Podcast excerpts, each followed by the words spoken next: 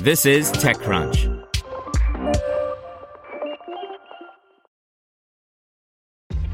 This episode is brought to you by ShipStation.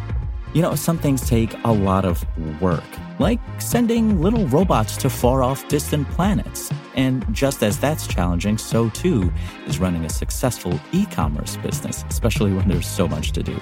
So I want to introduce you all to ShipStation.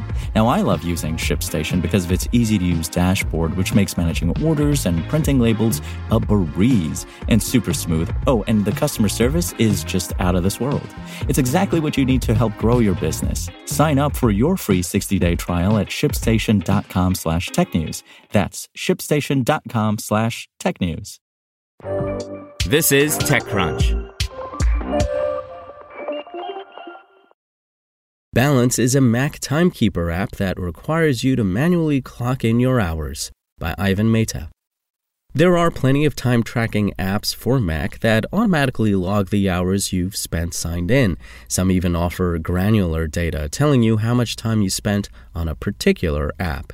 A new app called Balance is taking a slightly different approach to timekeeping, allowing users to manually punch in and punch out the time they are spending in front of a screen. Balance hopes to help users build a set of healthy work habits rather than get granular data about their productivity. It won't tell you how long you had Slack, Microsoft Teams, Chrome, or any other application open on your machine, but will offer general insights into your overall usage of the system and time spent in various sessions in a week. To make this system work, Balance sends you a reminder if your machine has been on for more than five minutes, but you have not clocked in. Clocking out is simple too, just lock your Mac. Sadly, if your system goes to sleep, Balance doesn't register a clock out. As there is no automatic tracking, the app can't understand if you have taken a break even when you step away from the computer, so it will remind you to take a break after 60 minutes. You can easily fine tune such settings as per your convenience. Balance also offers you a Pomodoro timer, 25 minutes on and 5 minutes off through the focus mode menu. The app lives in the menu bar of your Mac, so you can quickly access all the options. It shows the active time of the current session by default, but you can change it to the total session duration, including breaks or time since the last break was taken.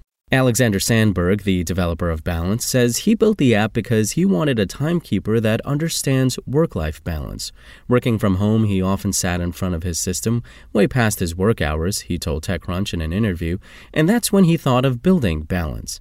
I chose a manual clocking system for balance because I believe it helps with creating a ritual for checking in and out of work. Especially when working from home, it's important to have something that helps you differentiate work time and non work time. For instance, I've heard about people who go for a short walk to and from the office at the beginning and at the end of the workdays, even though their office is at home. This is to help the mind and body differentiate between life and work, he told TechCrunch in an email. While balance is good for building the habit of clocking in and out, it could take a bit of time getting used to. You might have many sessions that you forget to start or end, so you can end up with false positives on both ends. Balance is available for free for everyone, with the Pro version costing $2.49 a month or $24.99 a year as an introductory price. Paying customers will get features like session history with trends data. Balance also gives users an option to export their logs if they want to stop using the app or just want to analyze their data in a different way. Sandberg said he's building more pro features like a better session history overview with a month and year, categorization and labeling of sessions, and app and website blocking to help users focus more.